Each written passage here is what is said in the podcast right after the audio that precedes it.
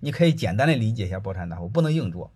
因为包产到户，你比如他有期限的，期限五年，他到第四年猛糟蹋你，能明白了吗？包产大户头一两年可以，后一年就不可以了。他会把你的设备啊，把你的客户都给宰完了，留个烂摊子给你，最终擦屁股还是你，那个是不长久。学什么样的课程是有用的？江湖的骗子太多，当然了，现在的社会是傻子太多，骗子不够用，就这么简单。你你自己听听就知道了，你多听多比较就知道了，好吧？嗯，你包括听听成功学的老师，你多听就知道，他套路是不一样的。你听完了，你自己就有比较。